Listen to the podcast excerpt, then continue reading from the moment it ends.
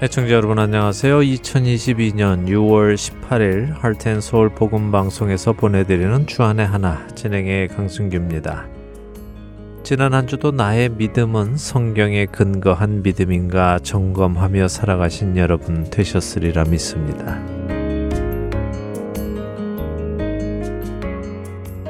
심리학에 관한 강의를 하는 미국 대학의 한 교수의 영상을 본 적이 있는데요. 그 영상에서 교수는 흥미로운 예를 하나 들어주었습니다.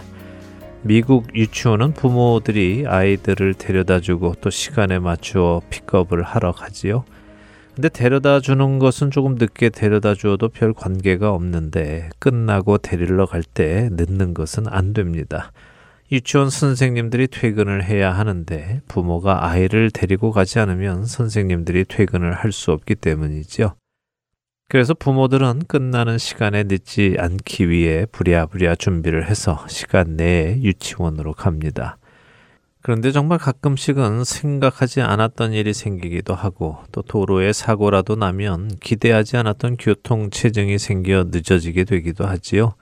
이럴 때 부모들은 정말 미안한 마음을 가지고 유치원에 가서는 선생님들께 미안하다고 진심으로 사과를 하며 아이들을 데리고 나온답니다. 유치원 측은 부모들의 사정을 이해하지만 이런 갑작스러운 일이 일어날 수 있음을 염두에 두고 조금 더 일찍 일찍 준비해서 아이들을 픽업해 가기를 바랬습니다.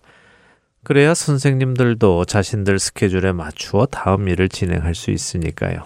그래서 유치원에서 부모들이 늦게 오는 것을 막기 위해 늦게 오면 10분의 1달러의 벌금을 받기로 결정을 하고 학부모들에게 그것을 알렸답니다. 이후에 부모님들의 반응은 어땠을까요? 벌금을 내지 않기 위해 미리미리 준비해서 왔을까요? 첫 찬양 들으신 후에 말씀 나누겠습니다.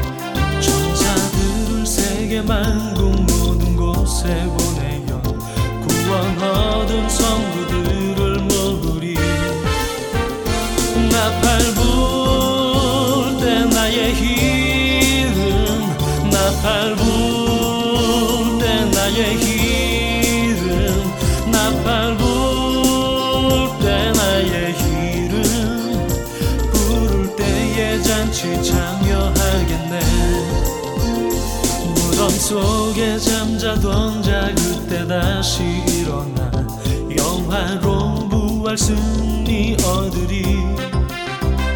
주의 택한 모든 성도 구름 타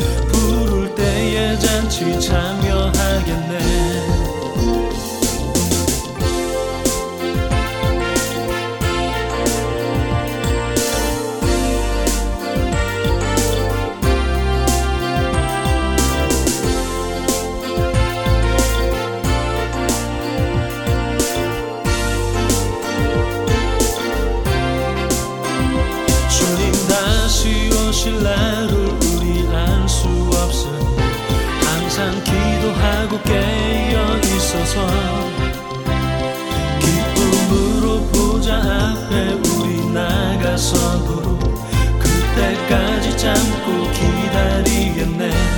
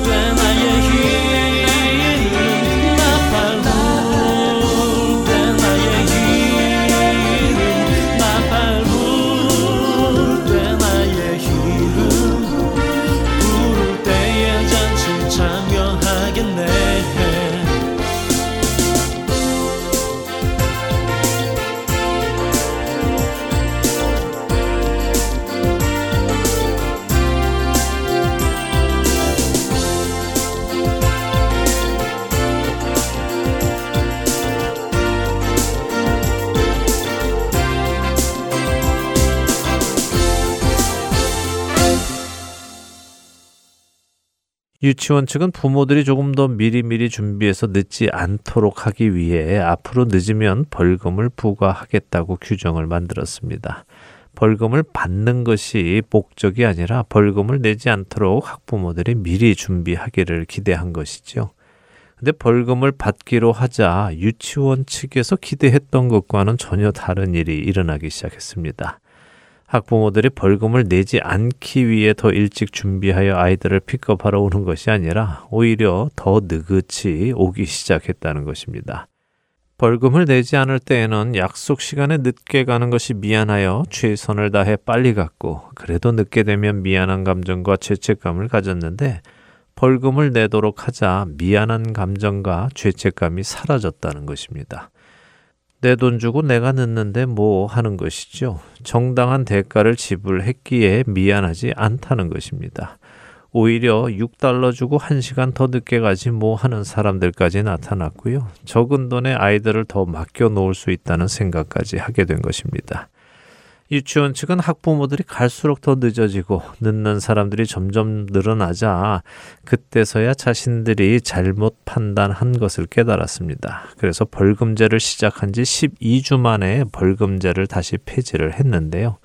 그런데 놀라운 일이 그 이후에 일어났습니다. 여러분은 어떤 일이 일어났을 것이라고 추측하십니까? 학부모들이 에이 벌금제가 좋았는데 아쉽다 하며 다시 제 시간에 맞추어 아이들을 픽업하러 열심히 왔을 것이라고 생각하십니까? 사실 저는 그랬을 것이라고 생각을 했습니다. 그런데 결과는 전혀 예상 밖이었습니다.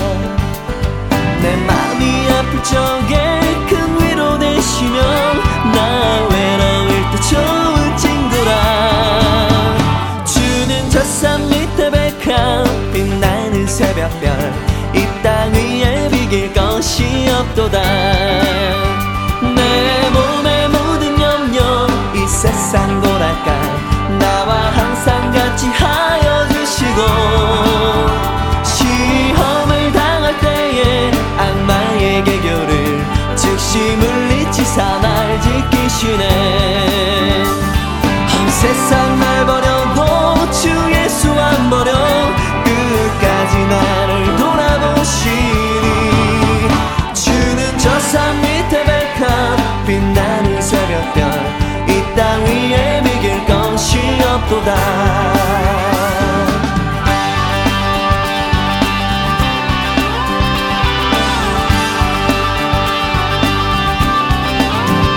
내 맘을 다하여서 주님을 따르면 길이 길이 나를 사랑하리니. 물불이 두렵지 않고 창검이 주는 산성 내 방패시라. 내 영혼 먹이시는 그 은혜 누리고 나 주니 주를 뵙기 원하네. 주는 저산 밑에 백한 빛나는 새벽별 이 땅 위에 비길 것이 없도다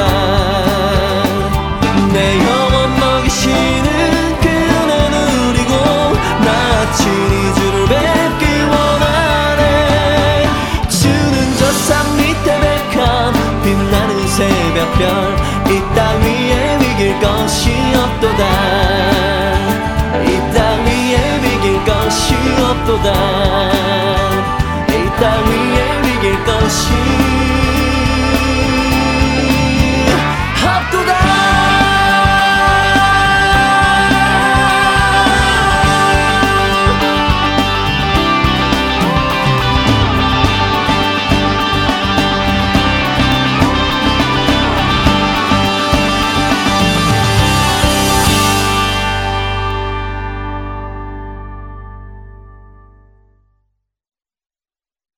72주 만에 벌금제를 취소하고 다시 원래대로 제 시간에 와서 아이들을 픽업해 달라고 유치원 측에서 요구를 했는데 학부모들은 여전히 늦게 왔습니다.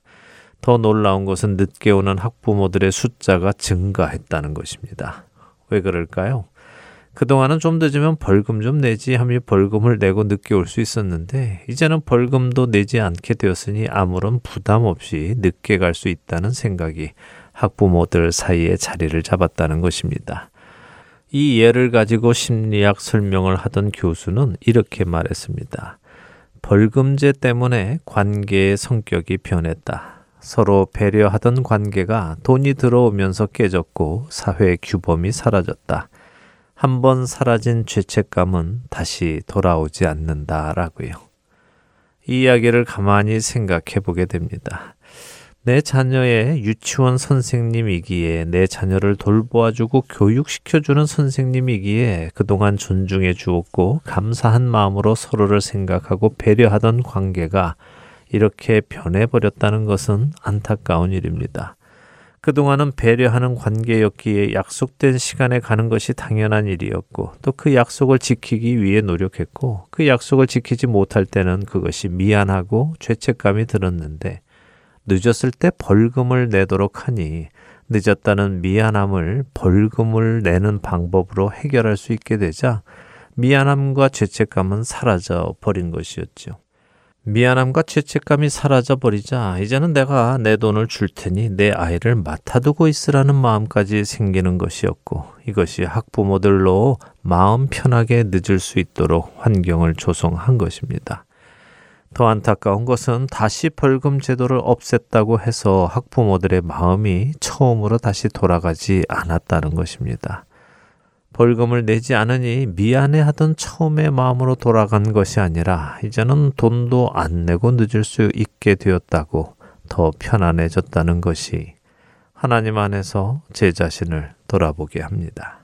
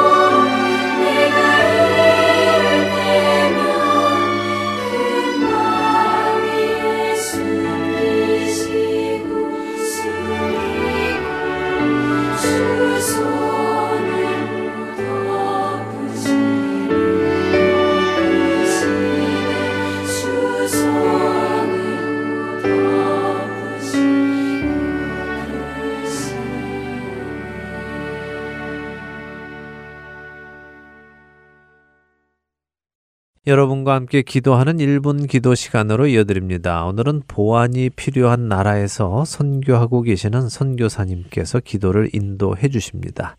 선교지 보안을 위해 선교사님의 성함과 선교지는 밝히지 않습니다. 이 점을 양해해 주시기 바랍니다.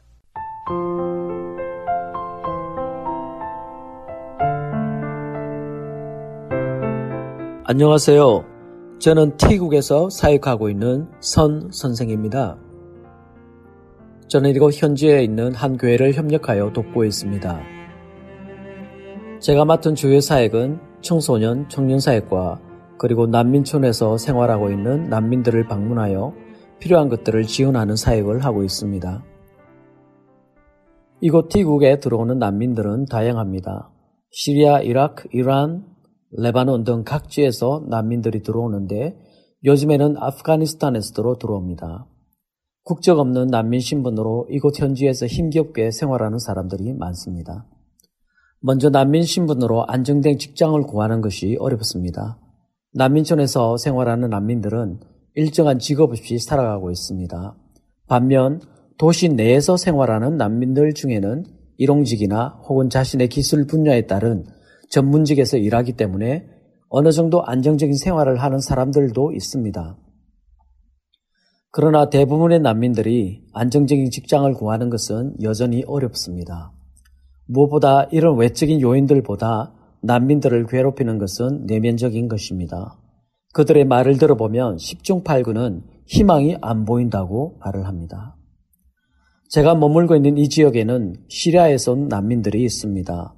저희 교회에서는 난민촌에 필요한 재정적, 물질적 지원을 할 뿐만 아니라 도시 내의 몇몇 난민 가정들에게 필요한 식료품들을 구입할 수 있도록 매월 식료품 카드로 지원하고 있습니다. 그리고 교회 안에서 현재 약 21명 되는 난민 아이들에게 현지의 난민 교사들이 영어를 중점적으로 매주 토요일 한 차례씩 가르치고 있습니다. 그리고 저희 교회는 코비드-19 발생 이후로 현지 청소년들과 청년들을 대상으로 하는 영어 사역을 시작하였습니다. 코비드-19 이후로 한동안 통행 금지와 모임 금지로 인해 화상으로 모임을 할 수밖에 없었습니다. 그래서 현지 청소년, 청년들과 접촉할 수 있는 방법을 모색하였고 영어 사역을 시작하였습니다. 처음에는 대여섯 명으로 영어 모임을 시작하였습니다만 지금은 20여 명 이상이 참여하는 모임으로 성장하였습니다. 그리고 이 영어 사역을 하면서 교회 나오지 않는 청년들과도 접촉할 수 있게 되었고 또 어떤 학생들은 교회 출석하기 시작하였습니다. 무엇보다 감사한 것은 현재 두 명의 학생들이 저의 통역으로 섬길 수 있을 만큼 실력이 성장했다는 것입니다. 영어 수업 외에도 올해 4월부터는 영어 성경 공부가 개설되어 첫 번째 시즌이 10주 과정으로 진행 중에 있습니다. 그런데 이곳 현지에서 기독 청소년 청년들이 가정이나 학교나 직장에서 신앙생활하는 것이 쉽지 않습니다.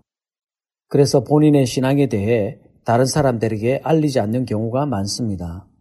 그런데 가족 모두가 신앙인인 경우는 자신의 종교를 숨기지 않습니다.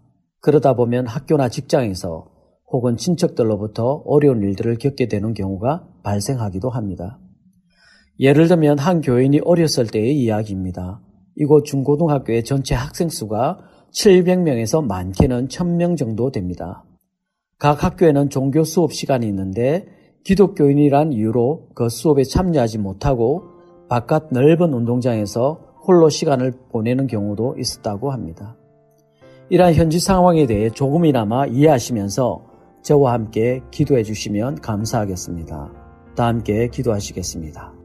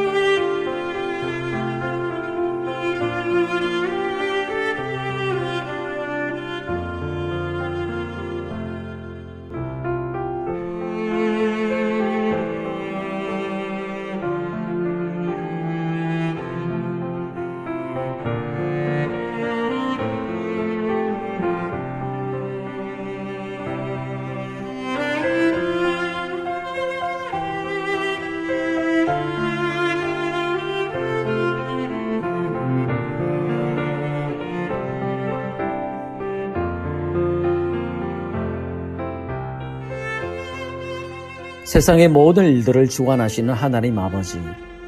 경제적, 정치적, 종교적인 여러 가지 이유로 곳곳에서 전쟁이 발발하고 내전이 끊이지 않고 있습니다.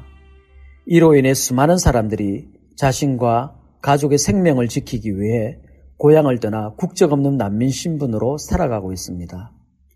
그리고 많은 난민들이 안정적인 자리를 잡지 못하고 있습니다. 직장을 구하기도 어려운 처지에 있습니다.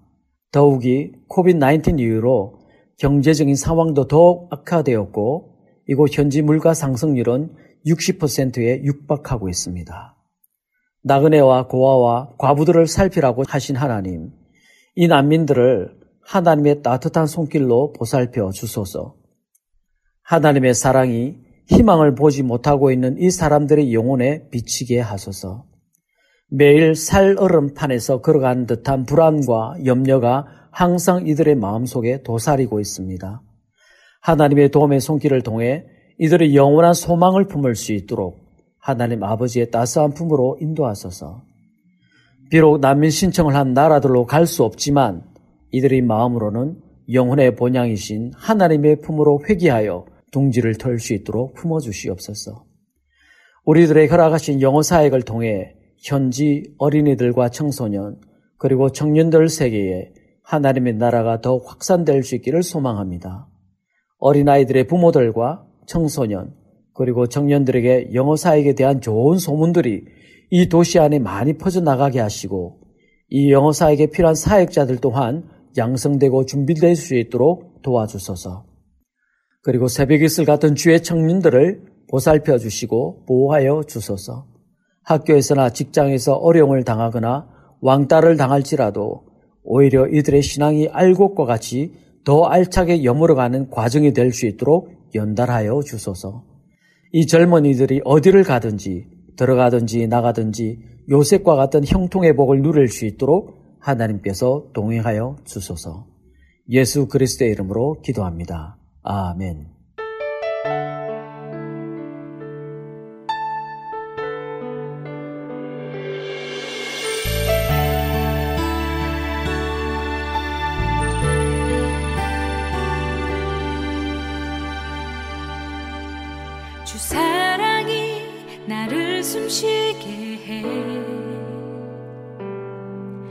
세상 그 어떤 어려움 속에도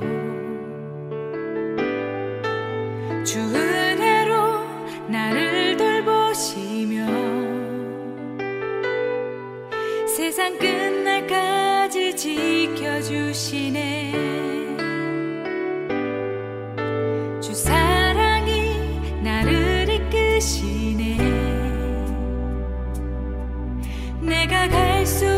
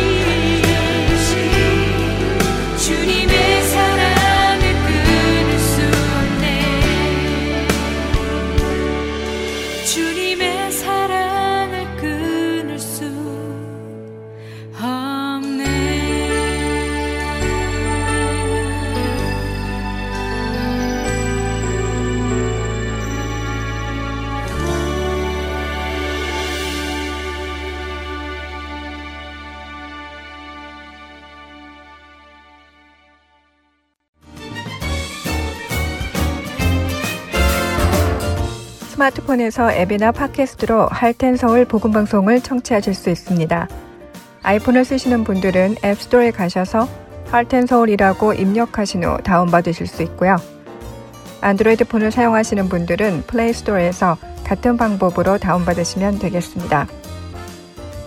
팟캐스트 사용자들은 검색창에서 Heart and Seoul 방송을 검색하신 후 다운받으시면 됩니다.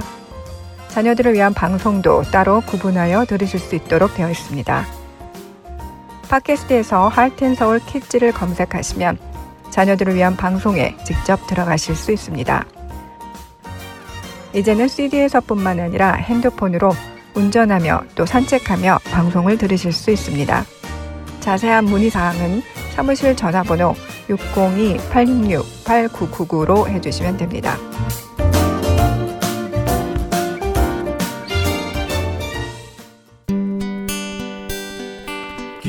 소식 사랑으로 땅끝까지 전하는 아랜소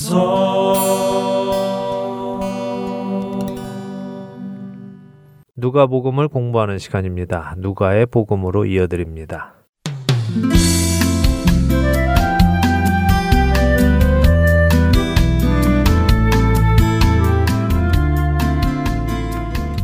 애청자 여러분 안녕하세요. 우리가 알고 있는 바를 더욱 확실히 알게 하기 위해 쓰여진 누가복음을 공부하는 시간입니다. 누가의 복음 진행의 함혜진입니다. 네, 여러분 안녕하세요. 강순기입니다. 지난 시간 누가복음 15장에 기록된 세 가지 잃어버린 비유를 보았습니다. 네. 잃어버린 양과 드라크마 그리고 아들 이 세 가지의 비유를 보며 하나님께서 잃어버린 백성을 찾으시고 회복시킨다는 귀한 은혜의 말씀을 살펴보았고요. 또 이런 귀한 구원의 은혜를 받아들이기 위해서는 자신의 처지를 깨닫는 겸손함이 있어야 하는 것도 살펴보았습니다. 네, 자기 자신이 잃어버려진 존재다 하는 것을 깨닫지 못하면 자신을 찾아주시는 하나님께 감사함을 느낄 수 없지요. 특별히 잃어버린 아들의 비유에서 우리는 둘째 아들과 첫째 아들의 차이를 보았지요. 그러게요. 둘째 아들은 자신이 아들이었음을 알고 있었는데 자신의 잘못으로 더 이상 아들이라 칭함을 받을 수 없다면 품꾼의 하나로 받아주시라고 강구했어요. 네. 반면에 큰아들은 아들이었음에도 불구하고 자신 스스로 종처럼 살아왔음을 고백했지요. 참 아이러니한 것 같아요. 네, 아이러니하지요. 예, 네. 큰 아들은 아버지 곁에 늘 있었고 아버지의 명령을 따랐지만 아버지와 아들의 관계는 아니었습니다. 그는 그 관계를 깨닫지 못하고 있었지요. 그것이 안타까운 현실이었습니다. 예수님 당시에 많은 종교인들이 하나님과의 관계를 누리지 못하고 종처럼 하나님을 섬겼습니다. 오늘날의 많은 종교인들도 마찬가지입니다. 하나님과의 친밀한 관계에 들어가지 못하고 하나님은 멀리 계시는 분, 무서운 분, 잘못하면 혼내고 벌 주고 저주를 내리시는 분으로 생각을 해서 하나님께 잘 보이려고 그분의 명령을 따르고 그분의 눈 밖에 나는 일을 하지 않으려고 열심히 종교 생활을 하는 사람들이 있습니다.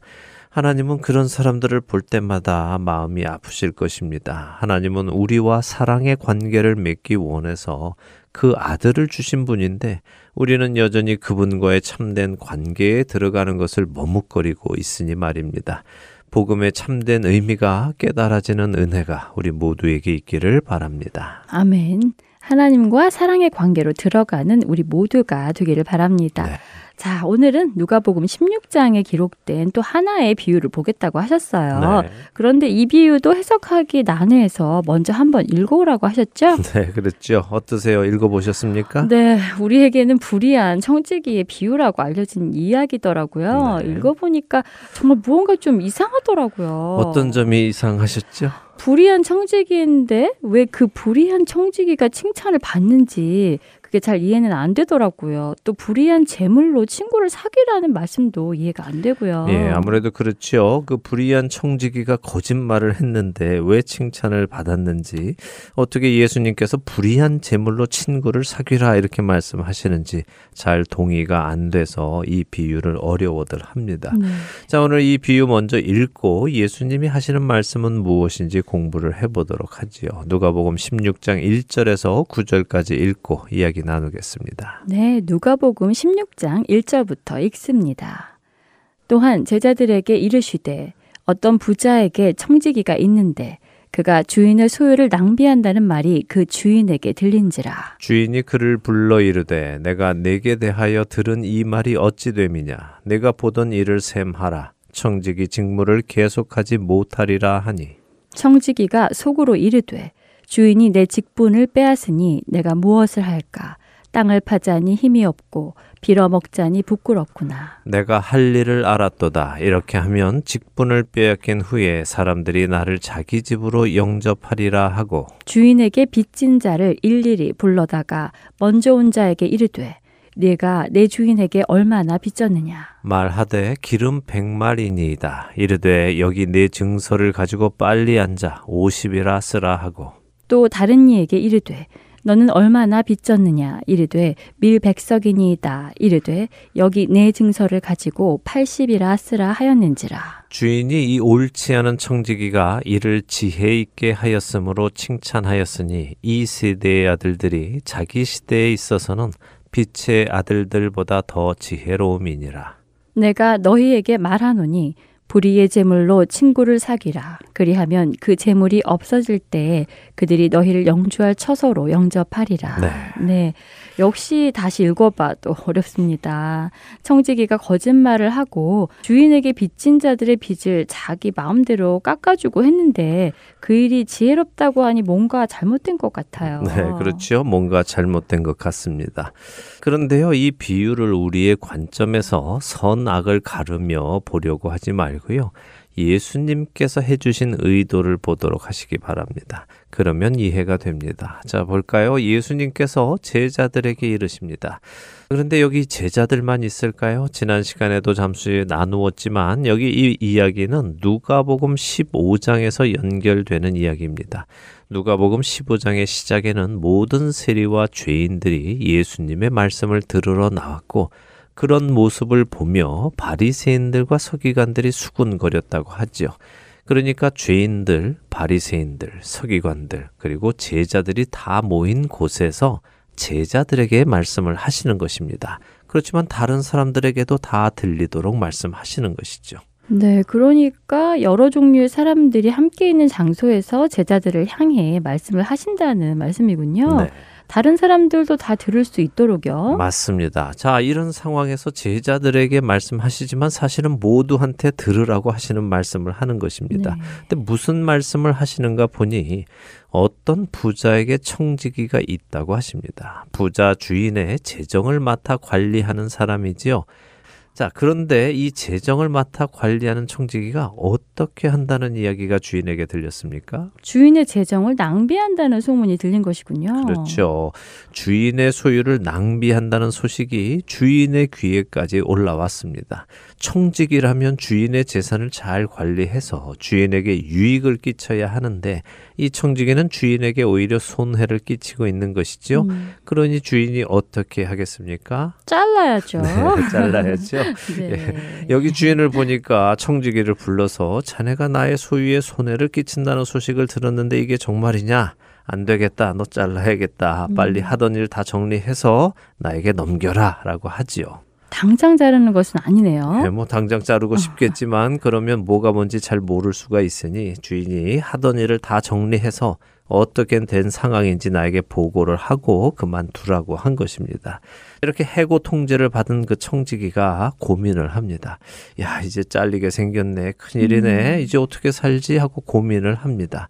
이것이 중요한 것입니다. 그가 잘리면 어떻게 살 것인지 고민하는 것이 중요하다는 말씀인가요? 네, 그렇습니다. 자, 이 청지기는 자기 자신을 잘 아는 사람입니다. 먼저 그는 이제 자신에게 닥칠 일이 무엇인지 알았죠? 네. 자신이 그동안 한 일이 잘못되었기에 자신에게 주어진 직책을 빼앗기게 된다는 사실을 알았습니다. 그래서 그는 생각합니다. 내가 이제 청지기를 그만두면 뭐 하고 살지? 땅을 파자니 힘이 없고 빌어 먹자니 부끄럽구나라고 하지요. 땅을 파자니 이 말은 노동해서 먹고 살자니 그런 의미입니다. 네. 자신은 육체 노동해서 살기에는 힘이 없어서 안 되고 그렇다고 남들에게 손 벌리고 살기에는 자존심 상해서 안 되겠다는 것이죠. 그래서 그가 어떻게 하면 살지를 깨닫습니다. 4절에 내가 할 일을 알았도다 이렇게 말하죠. 네. 그러면서 이렇게 하면 내가 직분을 빼앗긴 후에도 사람들이 나를 모른 채 하지 않고 자기 집으로 영접할 것이다 하며 좋은 묘안이 떠올랐음을 말합니다. 그 묘안이라는 것이 주인에게 빚진 사람들의 빚을 탕감해 주는 것이었군요. 그렇죠. 그래서 그가 바로 자신의 묘안을 행동으로 옮깁니다. 주인에게 빚진 자들을 일일이 부릅니다. 그리고 그들의 빚을 탕감해 주지요. 첫 번에 부른 사람은 얼마를 빚졌습니까? 기름 100마리라고 하네요. 네, 기름은 올리브 기름을 의미하는데요. 당시 올리브 기름을 빌린 사람의 이자는 100%라고 학자들이 말합니다. 아, 이자가 100%라고요. 네. 정말 비싸네요. 비싸죠. 네, 그럼 이 사람이 기름 100마를 빚을 졌는데 원래 진 빚은 그것의 반인 50마리라는 것이네요. 네, 그리고 이자가 50마리여서 100마리 된 것이고요. 그렇습니다. 그런데 50이라고 쓰라고 했으니까 이자를 제해 준 것이군요. 맞습니다. 이 사람의 이자를 빼준 것입니다. 당시 기름 100말은 약 1000데나리온의 가치가 있다고 하는데요. 그러니까 1000일을 일해서 벌 수 있는 돈이지요. 큰 돈이네요. 2년 반이 넘는 일당이네요. 맞습니다.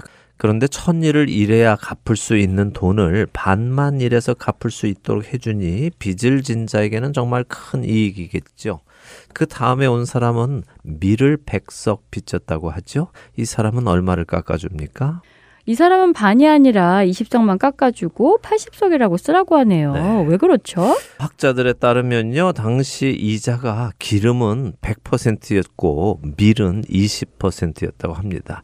결국 이 청지기는 각 사람들이 진 빚 중에 이자를 탕감해 주고 있는 것이죠. 그럼 원금은 다 받는 것이군요. 네. 그렇다면 주인에게도 큰 손해가 있는 것은 아니네요. 예, 그렇습니다. 주인의 원 재산에는 손해가 가지 않게 하고 있습니다. 물론 더 벌 수 있는 것을 깎아주니까 덜 벌기는 하지만 어쨌든 손해는 없죠.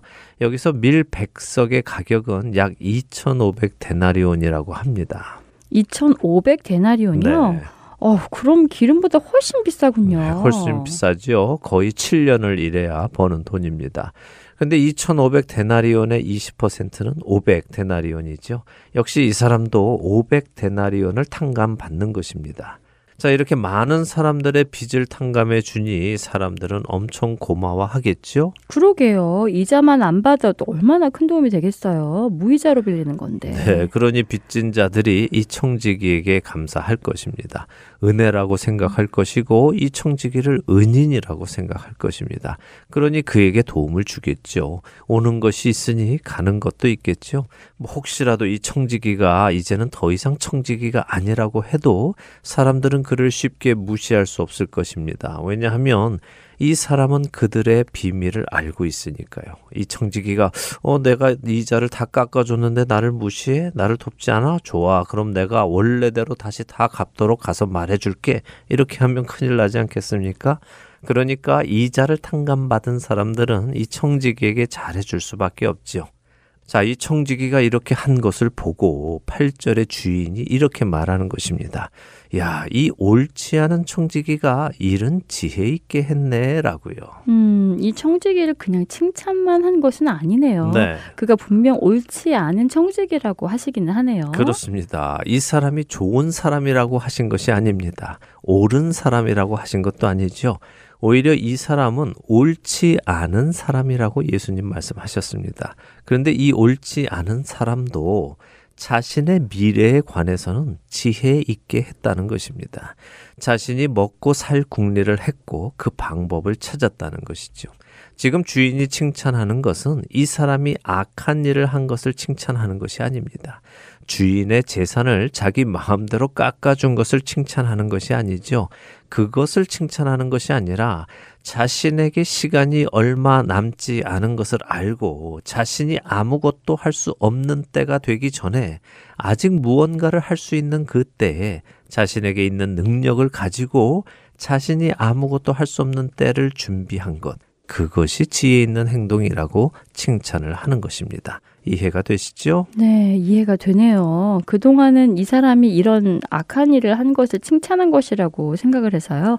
그게 동의가 안 되고 이해가 안 되었는데 그 악한 일을 칭찬한 것이 아니라 이 사람이 자신의 미래를 준비한 것이 지혜로운 일이었다고 칭찬한다는 것을 알게 되니까 이제 왜 주인이 칭찬한지를 알겠어요. 네, 그래서 예수님이 이어서 말씀하시죠. 이 세대의 아들들, 곧 어둠에 속한 사람들, 구원받지 못하는 사람들을 칭찬하십니다. 이들이 빛의 아들들, 구원에 이르는 사람들을 의미하지요. 어둠에 속한 자들이 빛에 속한 자들보다 세상에서는 더 똑똑하다는 말씀입니다. 왜냐하면 이들은 약삭 빠르게 자기가 훗날 먹고 살 준비를 하는데 빛의 자녀들은 훗날을 준비하지 않는다는 말씀이죠. 그리고는 예수님께서 구절에 이렇게 말씀하시지요. 내가 너희에게 말하노니 불의의 제물로 친구를 사귀라. 자, 이 말씀만 딱 떼어서 읽으면 전혀 예수님 말씀처럼 들리지 않습니다. 네, 불의의 제물이면 불의하게 모은 제물이라는 의미일 텐데 그런 제물로 친구를 사귀라고 하시는 것이 너무 세상적으로 들리고 전혀 거룩한 말씀 같지 않아요. 네, 그래서 성경은 늘 문맥 안에서 읽고 해석해야 하는데요. 지금 예수님께서 불의의 제물로 친구를 사귀라 하고 하신 말씀은 사람들을 제물을 이용해서 환심을 사라 하는 말씀은 아닙니다.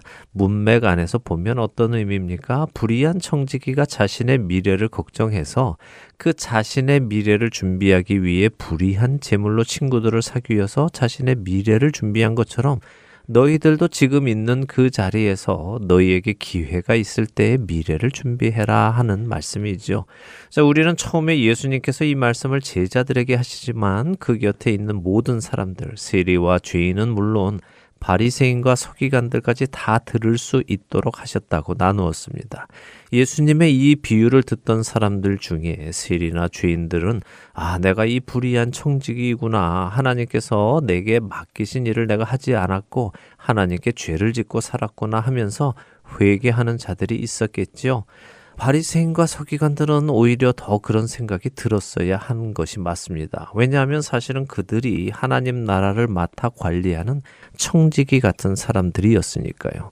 그런데 그들의 반응은 어떨까요? 예수님께서 이어지는 설명을 해주신 후에 그들의 반응이 14절에 나오는데요. 그 반응은 다음 시간에 보고요. 오늘은 불의한 청지기를 마무리 짓도록 하지요. 일단 9절의 말씀 다시 한번 읽어주세요. 내가 너희에게 말하노니 불의의 제물로 친구를 사귀라. 그리하면 그 재물이 없어질 때에 그들이 너희를 영주할 처소로 영접하리라. 네, 자, 이 말씀은 불의의 제물로 친구를 사귀면 구원받는다 그런 말씀 아닙니다. 그런 의미가 아니지요. 불의한 청지기는 주인에게 빚진 자들을 자기 편으로 만들어서 훗날을 준비했죠. 누구든지 예수님의 말씀을 깨닫는 사람은 이제 훗날에 나를 도울 수 있는 사람들을 친구로 만들어야 합니다. 자, 그 사람들은 누구겠습니까? 바로 빛의 아들들이죠. 구원에 이르는 자들입니다. 이런 자들을 친구로 만들면 그 사람들이 어떻게 해줄까요? 복음을 전하고 구원에 이르도록 섬기고 돌보고 하지 않겠습니까? 그렇죠. 구원받은 사람들이라면 구원받지 못한 사람이 구원에 이르도록 섬기겠죠. 네, 그렇습니다. 불의한 청지기는 그동안은 자신을 위해서 살아왔습니다. 그런데 자기에게 위기가 찾아오니 빚진 사람들을 자기 편으로 만들었죠. 그의 동기는 좋지 않았지만 그는 적어도 자기 미래를 지혜롭게 준비했습니다. 예수님은 지금 이 비유를 듣는 자들에게 동일한 말씀을 하고 계시는 것입니다. 너희들이 그동안은 너희들 자신을 위해 살아왔는데 그것이 너희의 미래를 보장해 주지 못한다. 너희가 쌓아온 그 모든 것, 특별히 재물은 너희를 구원해 주지 못한다. 이제 너희가 쌓아왔던 그 재물들을 다른 이들을 위해 사용하고 진정한 너희의 미래를 준비하도록 해라 라고 말씀하시는 것입니다. 그래서 이어지는 말씀을 하시는데요. 읽어보지요. 10절에서 13절입니다. 네, 누가복음 16장 10절에서 13절 읽습니다. 지극히 작은 것에 충성된 자는 큰 것에도 충성되고 지극히 작은 것에 불의한 자는 큰 것에도 불의하니라. 너희가 만일 불의한 재물에도 충성하지 아니하면 누가 참된 것으로 너희에게 맡기겠느냐? 너희가 만일 남의 것에 충성하지 아니하면 누가 너희의 것을 너희에게 주겠느냐? 집 하인이 두 주인을 섬길 수 없나니 혹 이를 미워하고 저를 사랑하거나 혹 이를 중히 여기고 저를 경히 여길 것임이니라. 너희는 하나님과 재물을 겸하여 섬길 수 없느니라. 자, 잘 아는 말씀이지요? 예수님은 말씀하십니다. 그동안 너희를 위해 모아왔던 그 재물, 그 재물의 노예가 되지 말고 하나님께서 너희에게 맡기신 그 재물을 좋은 청지기 같이 사용하여라. 그렇지 않으면 너희 역시 불의한 청지기가 된다 하는 말씀입니다. 예수님의 이 말씀 중 아주 중요한 진리 하나를 생각해 보세요. 지극히 작은 것에 충성된 자가 큰 것에도 충성되고 지극히 작은 것에 불의한 자는 큰 것에도 불의한다는 말씀이죠. 우리 대부분은요, 큰 것은 신경 쓰지만 작은 것은 대충 넘어가는 경우 많습니다. 네. 사역자들도 그렇죠. 큰 일을 잘 하면요, 작은 일들은 좀 안 좋아도 대개 덮어줍니다. 그러나 그것은 인간의 생각입니다. 하나님 나라의 일꾼은 지극히 작은 일부터 충성해야 합니다. 그런 자에게 하나님께서 큰 일을 맡기시기 때문이죠. 이 사실을 우리가 기억해야 할 것입니다. 그렇네요. 우리 대부분은 작은 일은 좀 소홀히 여기고 대를 위해 소를 희생한다는 그런 생각이 없지 않은데 비성경적인 생각이었네요. 네, 맞습니다. 작은 일도 소홀히 여기지 않고 충성하는 우리가 되기를 바랍니다. 네. 자, 예수님의 이런 말씀을 듣고 그 자리에 있던 바리새인들의 반응이 14절에 나오는데요. 다음 시간에 보도록 하겠습니다. 네, 다음 시간 그들의 반응을 보지요. 우리에게 아직 기회가 있고 시간이 있을 때 미래를 준비하는 우리가 되기를 바랍니다. 네, 하나님께서는 이미 심판이 있을 것을 말씀하셨습니다. 네. 주인이 불의한 청지기에게 내 직분을 그만두어라 라고 말한 것과 같지요. 그때부터 불의한 청지기는 미래를 준비했습니다. 우리도 하나님의 심판이 선언되었으니 우리 역시 미래를 준비해야 할 것입니다. 그것이 지혜 있는 것입니다. 지혜 있는 우리가 되기를 바라면서요. 오늘 누가의 복음 마치도록 하겠습니다. 네, 저희는 다음 주에 다시 뵙겠습니다. 안녕히 계세요. 안녕히 계십시오.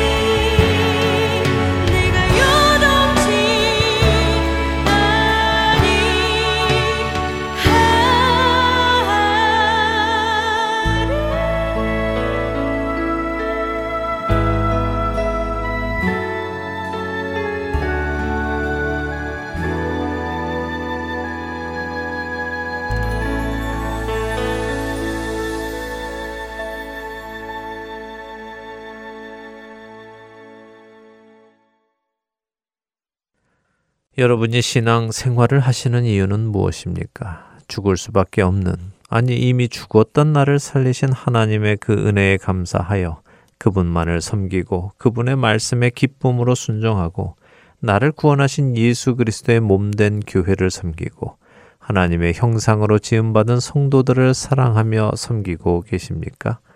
하나님과 나의 관계, 나와 성도들의 관계는 바로 이런 사랑의 관계 안에서 이루어져 나가야만 합니다.